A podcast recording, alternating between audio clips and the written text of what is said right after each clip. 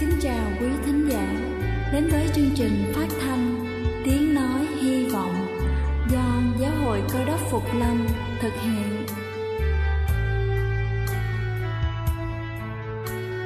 Kính thưa quý vị, Đức Chúa Giêsu trước khi Ngài về trời đã ban cho các môn đệ của Ngài một điều răn mới, đó là họ phải yêu thương nhau như chính tình yêu mà Ngài đã dành cho họ Quả thật vậy thưa quý vị, tình yêu thương là một món quà vô giá mà Chúa đã ban cho nhân loại và đó cũng là thông điệp mà chúng tôi muốn gửi đến toàn thể quý vị.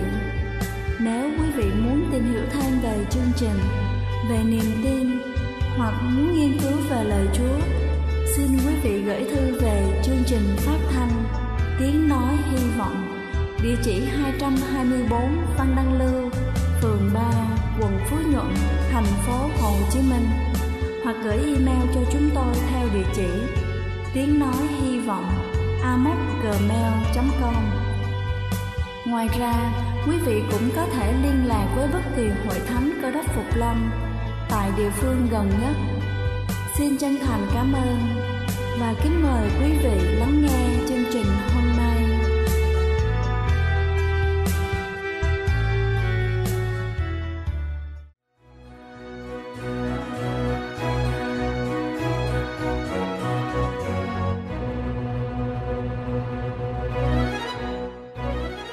Ái kính chào quý vị thính giả trên khắp cả nước. Chúc quý vị có một buổi sáng làm việc thật hiệu quả. Kính thưa quý vị, rượu bia và các loại uống có cồn nói chung gây rất nhiều ảnh hưởng tiêu cực đến sức khỏe. Có những tác động chúng ta có thể cảm nhận được ngay sau chén rượu đầu tiên, ví dụ như là cảm giác nóng, sau đó là chóng mặt khát nước, nhưng cũng có những ảnh hưởng sức khỏe xuất hiện sau nhiều năm uống rượu mà ít người lường trước được. Và hôm nay chúng ta hãy cùng nhau tìm hiểu những tác hại của rượu bia mang lại. Đầu tiên đó chính là làm teo tế bào não. Chỉ 30 giây sau khi uống chén rượu đầu tiên, chất cồn đã tác động đến não, nó làm tắc nghẽn con đường mà các hóa chất trong não sử dụng để gửi tín hiệu đến thần kinh. Kết quả là tâm trạng của chúng ta thay đổi, phản xạ chậm dần đi và chúng ta cũng mất khả năng giữ cân bằng. Rượu cũng có tác động đến trí nhớ, bởi vậy nhiều khi chúng ta không thể nhớ được mình đã làm gì trong lúc say. Cảm giác nhức đầu sau khi uống rượu, đó là việc chúng ta đã rút nước ra khỏi cơ thể, làm giãn các mạch máu trong cơ thể và não, điều này khiến cho chúng ta bị đau đầu. Nếu thường xuyên uống nhiều rượu, nó thực sự khiến cho tế bào não của chúng ta bị teo nhỏ đi. Kết quả là chúng ta sẽ bị sa sút trí tuệ, giảm trí nhớ và khả năng học hỏi, ngay cả những điều bình thường như là giữ nhiệt độ cho cơ thể hoặc là giữ thăng bằng khi đi lại cũng có thể ảnh hưởng. Thứ hai đó chính là gây rối loạn giấc ngủ. Khi mà chất cồn làm chậm não bộ, chúng ta vẫn có thể dễ ngủ.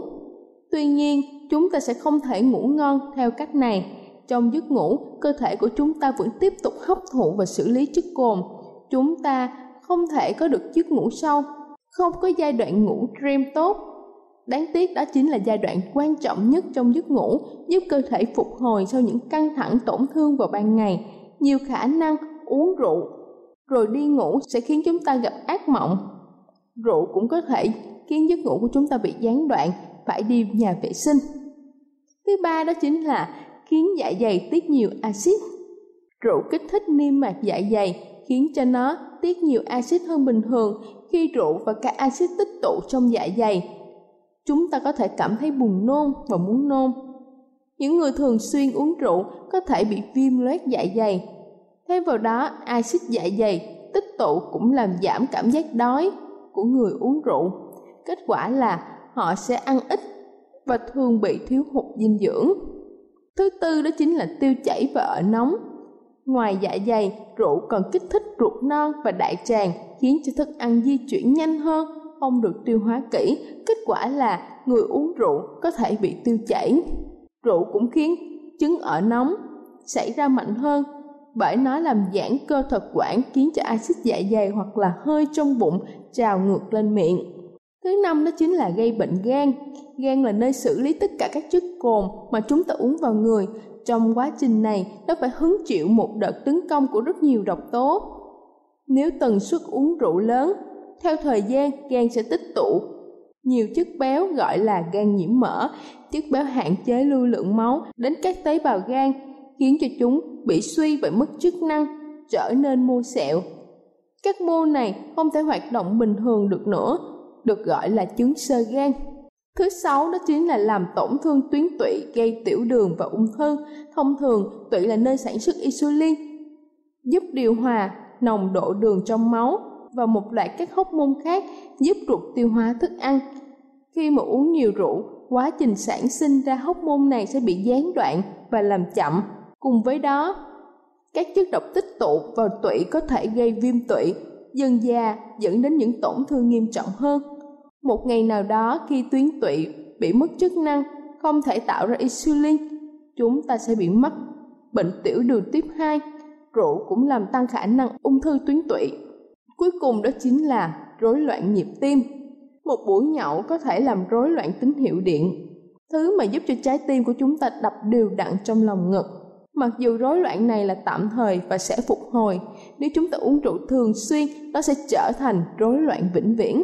Theo thời gian, uống rượu thường xuyên có thể làm hỏng trái tim của chúng ta, các cơ quan co lại và căng ra giống như là sợi dây cao su cũ.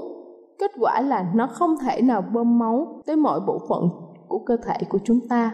Kính thưa quý vị, tôi vừa trình bày xong những tác hại vô cùng nghiêm trọng mà rượu bia và những chất có cồn nói chung gây lại cho cơ thể của chúng ta. Hy vọng qua bài sức khỏe hôm nay chúng ta sẽ tránh xa chất độc có cồn này càng sớm càng tốt. Bên cạnh đó cũng nên có một chế độ ăn và chế độ sinh hoạt lành mạnh giúp cho cơ thể luôn khỏe và dẻo dai mỗi ngày. Chúc quý vị luôn vui khỏe. Đây là chương trình phát thanh Tiếng Nói Hy Vọng do Giáo hội Cơ đốc Phục Lâm thực hiện. Nếu quý vị muốn tìm hiểu về chương trình hay muốn nghiên cứu thêm về lời Chúa, xin quý vị gửi thư về chương trình phát thanh Tiếng Nói Hy Vọng, địa chỉ 224 Phan Đăng Lưu, phường 3, quận Phú Nhuận, thành phố Hồ Chí Minh hoặc gửi email cho chúng tôi theo địa chỉ tiếng nói hy vọng amos@gmail.com. Ngoài ra, quý vị cũng có thể liên lạc với bất kỳ hội thánh cơ đốc Phục Lâm tại địa phương gần nhất. Xin chân thành cảm ơn và kính mời quý vị tiếp tục lắng nghe chương trình hôm nay.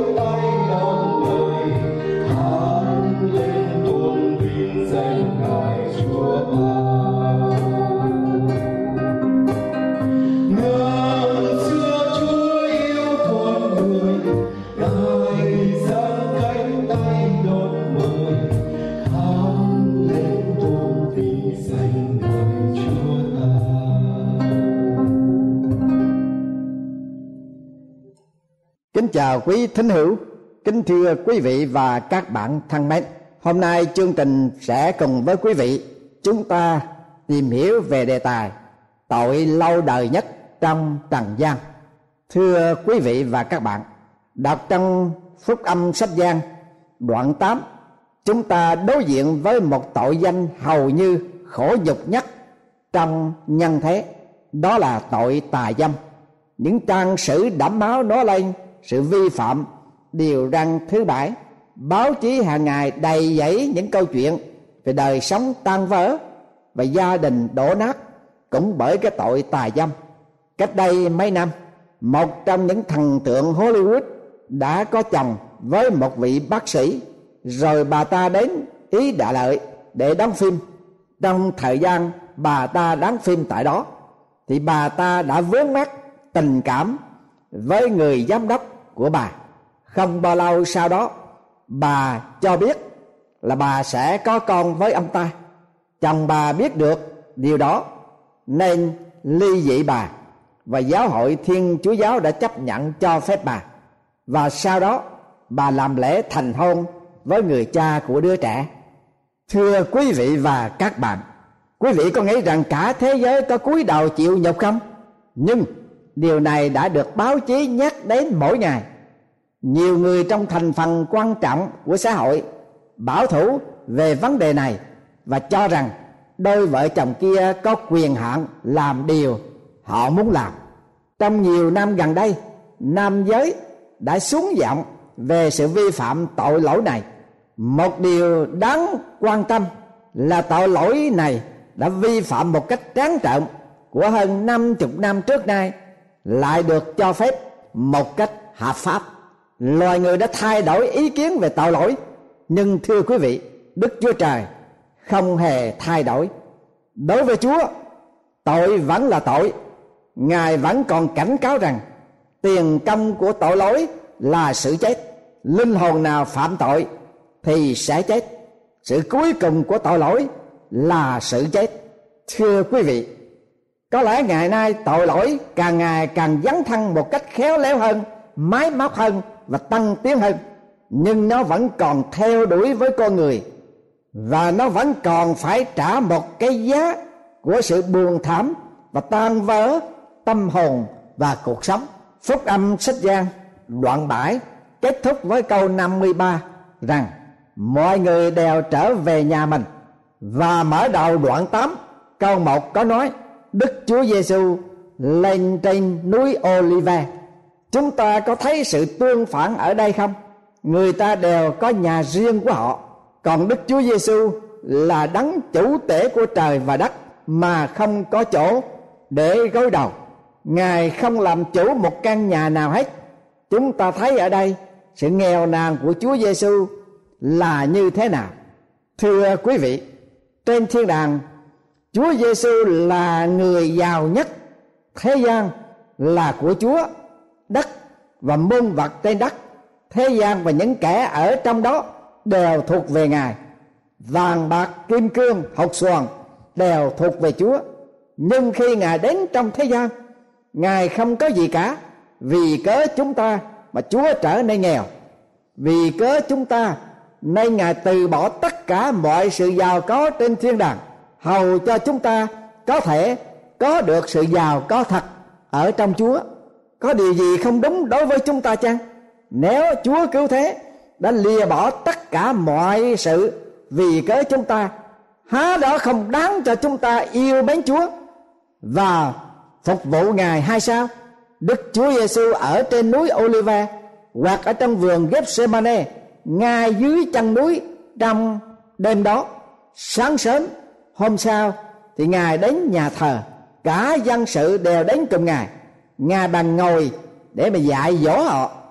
Đền thờ là nơi thông thường dân chúng đến để nghe các giảng sư thuyết giảng về tôn giáo. Vì trong cái thời đại lúc bấy giờ, không có nhà in, không có sách báo. Cho nên, đó là cách duy nhất để hạ khỏi cho dân chúng. Chúng ta chú ý rằng Chúa Giêsu đến nhà của Đức Chúa Trời lúc tảng sáng. Đây là một bài học cho chúng ta ngày nay. Để khởi đầu một ngày bằng cách là tìm kiếm chúa bởi lời cầu nguyện, chúng ta cần ăn điển và sức lực để chúng ta sống trong một ngày có ý nghĩa thật. Chỉ có đức chúa trời là đấng duy nhất có quyền năng làm điều đó cho chúng ta. Trong lúc chúa đang giảng dạy thình lình có một sự xôn xao dấy lên trong góc của đám đông người. Chúng ta nghe tiếng nói giận dữ của các thầy thông giáo và người pha ri si họ dẫn đến một người đàn bà nghèo đặt người giữa đám đông mà nói cùng Chúa Giêsu rằng, thưa thầy, người đàn bà này bị bắt quả tang về tội tài dâm. Theo luật môi xe nên ném đá đến chết. Còn thầy thì nghĩ sao? Sách gian đoạn 8 câu 3 đến câu 5 đây là một hình ảnh về Đức Chúa Giêsu là đấng đến từ thiên đàng vô tội. Trước mặt ngài là người đàn bà vi phạm một điều răn, trong luật pháp mười điều răn, và có những nhà lãnh đạo tôn giáo ở tại đó nữa. Chỉ có một người đàn bà tội lỗi, và tại đó có đám đông chờ nghe và thấy chúa nói gì, làm gì hãy lưu ý rằng tội của người đàn bà này không được tranh luận hoặc giảm án ngày nay có người nói, bây giờ chúng ta có tiêu chuẩn mới, không còn nghiêm khắc như thời xưa. Luật pháp xưa không còn hợp thời. Chúng ta tự do luyến ái. Tôi xin lặp lại, con người có thể thay đổi quan điểm của họ, nhưng nhưng con người không thể thay đổi luật pháp của đức chúa trời. Tại london có một vị mục sư đến tiệm đóng dài mời ông thợ đóng dài đi nhà thờ. Người thợ dài đó nói với mục sư rằng, không, tôi không muốn đến và nghe mục sư nói về 10 điều răn. Các điều đó đã quá hạn rồi. Dư luận cho chúng tôi biết rằng kinh thánh không còn có quyền phép gì nữa. Vị mục sư nói, đó là điều tốt, nhưng nếu tôi cần một đôi giày và đây là cỡ dài của tôi. Tôi lấy đôi dài và đi ra khỏi tiệm. Của ông có được không? Tại sao tôi làm điều đó không được? Vì trong luật pháp, điều răn của đức chúa trời đã nói, ngươi chớ trộm cướp. Như vậy, luật pháp của đức chúa trời có phải đã quá hạn không? Đã lỗi thời không? Nó vẫn còn có hiệu lực cho đến giờ phút này mà thưa quý vị và các bạn, chúng ta suy nghĩ một ít về tội của người đàn bà này. Có nhiều điều làm gia tăng tinh thần vô đạo đức ngày nay, như hình thức nhảy đầm thời đại, báo chí khiêu dâm, trang sức kheo gợi và sự trưng diện của giới nữ. Vấn đề chọc cười tục tiểu, những mẫu chuyện khiêu dâm, những sự tiếp xúc quá thân mật trong sân đậu xe và sự đối xử thờ ơ của cha mẹ và không tôn trọng sự hứa nguyện về hôn nhân. Điều tốt nhất để tránh tội lỗi là đừng đến gần nó. Giới trẻ ngày nay cho rằng họ không ngoan. Họ nói rằng họ biết cách tránh xa và sẽ không bao giờ phải bị trả giá cho tội lỗi. Nhưng họ lâm vào sự nguy hiểm khi họ chơi dẫn với Satan. Tôi khuyên các bạn trẻ hãy trốn tránh mọi trường hợp của sự cám dỗ. Thưa quý vị và các bạn, có một nhóm du khách đi xuống viếng mỏ than vào một buổi sáng. Một cái trong những nữ du khách mặc đồ trắng bạn bè khuyên bà không nên mặc đồ trắng đi vào hầm mỏ than. Bà ta hỏi, tại sao tôi không thể mặc đồ trắng đi vào đoạn vỏ được? Những người hướng dẫn giải thích, không có điều gì ngăn cấm bà mặc đồ trắng đi vào hầm mỏ cả. Nhưng dưới đó có một điều rất tai hại. Khi bà mặc màu trắng xuống hầm mỏ, rời ra khỏi hầm mỏ, bà sẽ thấy bộ đồ của bà như thế nào. Thưa quý vị và các bạn, là cơ đốc nhân, quý vị có thể bảo rằng quý vị có thể đi bất cứ nơi nào quý vị muốn. Phải, quý vị có thể. Nhưng quý vị chắc chắn rằng hãy chôn vùi linh hồn của mình. Hành động bất cẩn ấy có lẽ sẽ dẫn đến tội lỗi như người đàn bà trong câu chuyện mặc đồ trắng đi vào trong hầm mỏ nói trên. Tội lỗi này đã gây tai hại cho La Mã và nhiều thế lực quốc gia khác trên thế giới. Nó có thể tai hại đến Mỹ quốc nữa và chắc chắn hủy hoại cho bất cứ cá nhân nào vi phạm đến tội lỗi đó nếu quý vị phạm tội này, hãy quay bước mà đến cùng Chúa để được sự giải thoát và tha thứ. Vì lời của Chúa có phán dạy rằng, nếu chúng ta xưng tội mình, thì Ngài thành tín công bình để tha tội cho chúng ta và làm cho chúng ta sạch mọi điều gian ác. Gian thứ nhất, đoạn 1 câu 9 tiến sĩ Weber Chapman nói về một người đi loạn choạng kia vào một khách sạn đến gặp thư ký văn phòng khách sạn nói, cho tôi một căn phòng. Thư ký của văn phòng khách sạn đáp, xin lỗi, tôi không có phòng cho ông. Người khách loạn choạng kia la lớn tiếng, anh không biết tôi là ai sao? Trước đây có nhiều lần tôi đến thành phố này với ban nhạc đồng thao tại nhà ga và gửi những bộ quần áo tốt nhất ở trong khách sạn này mà. Vậy mà anh không biết tôi sao? Người thơ ký của văn phòng khách sạn đáp phải. Tôi biết ông là ai. Thưa ông, nhưng ông không phải là người như trước đây nữa. Thưa quý vị và các bạn, có lẽ quý vị đã phạm tội. Quý vị không còn như trước nữa. Nhưng Chúa Giêsu đang chờ đợi tha thứ tội lỗi này. Nếu quý vị quay về với Chúa và xưng tội với Ngài, chắc chắn quý vị sẽ được Ngài đón nhận và tha thứ cho quý vị. Chúng ta thấy trong câu chuyện này một điều lạ là chỉ có mỗi một người đàn bà bị dẫn đến cái tội, còn người đàn ông kia thì vô can đây là trường hợp rất thường. Người đàn bà bị bại hoại, còn người đàn ông thì tiếp tục cuộc sống không một chút tam tiếng, ảnh hưởng gì đến. Thường tình đàn bà xuống dốc tặng hố sau trong lúc người đàn ông lại được sự tôn trọng trong xã hội. Nhưng đức chúa trời không có hai tiêu chuẩn như vậy. Trong đôi mắt của ngài, cả hai đều là tội nhân và cả hai đều cần đến đấng cứu thế.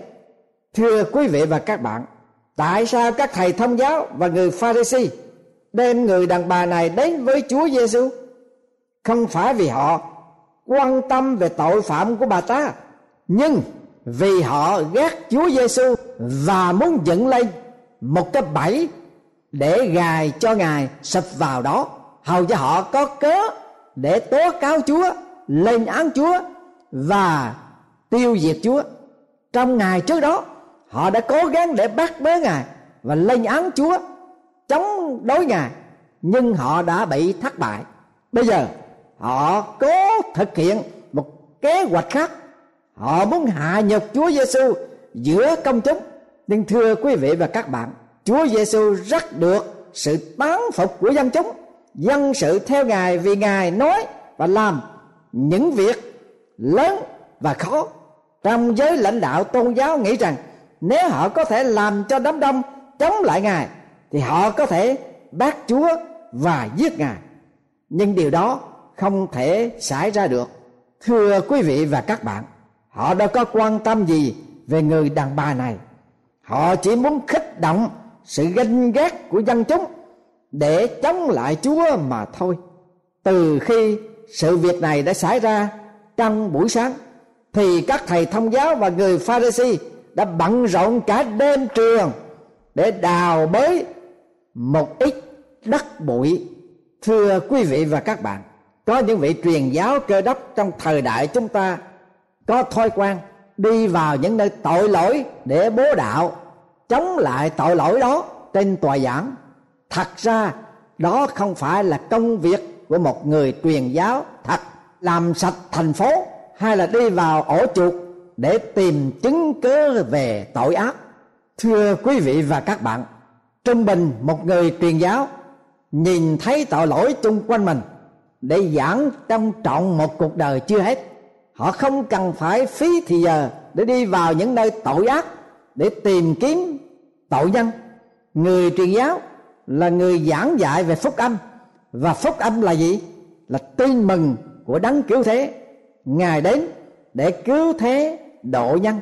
Ngoài đức chúa giêsu là đấng cứu thế ra, chúng ta không thể tìm đâu để có một vị cứu tinh cho nhân loại, cho xã hội, cho tội nhân người truyền giáo sẽ không bao giờ có thể thắng được những ai trong tội lỗi bởi sự gần gũi, những nơi tội phạm. Người truyền giáo nên truyền giảng phúc âm về đấng cứu thế duy nhất có thể cứu linh hồn và biến cải đời sống của nhiều người. Vậy thì, thưa quý vị và các bạn, chỉ có trong Đức Chúa Giêsu và chỉ có phúc âm của Đức Chúa Trời mới có thể dẫn chúng ta đến với đấng cứu thế, để chúng ta được sự tha tội được sự hướng dẫn trong cuộc đời, hầu cho cái đời sống của chúng ta ở trên đất này được phước hạnh, được đẹp lòng Đức Chúa Trời. Và trong ngày mà Chúa Giêsu trở lại, chúng ta sẽ được sự cứu rỗi. Ngài sẽ ban cho chúng ta sự sống đời đời như Ngài đã hứa này, ta đứng mau chóng, đem phần thưởng để ban cho mọi người, tùy theo công việc họ làm.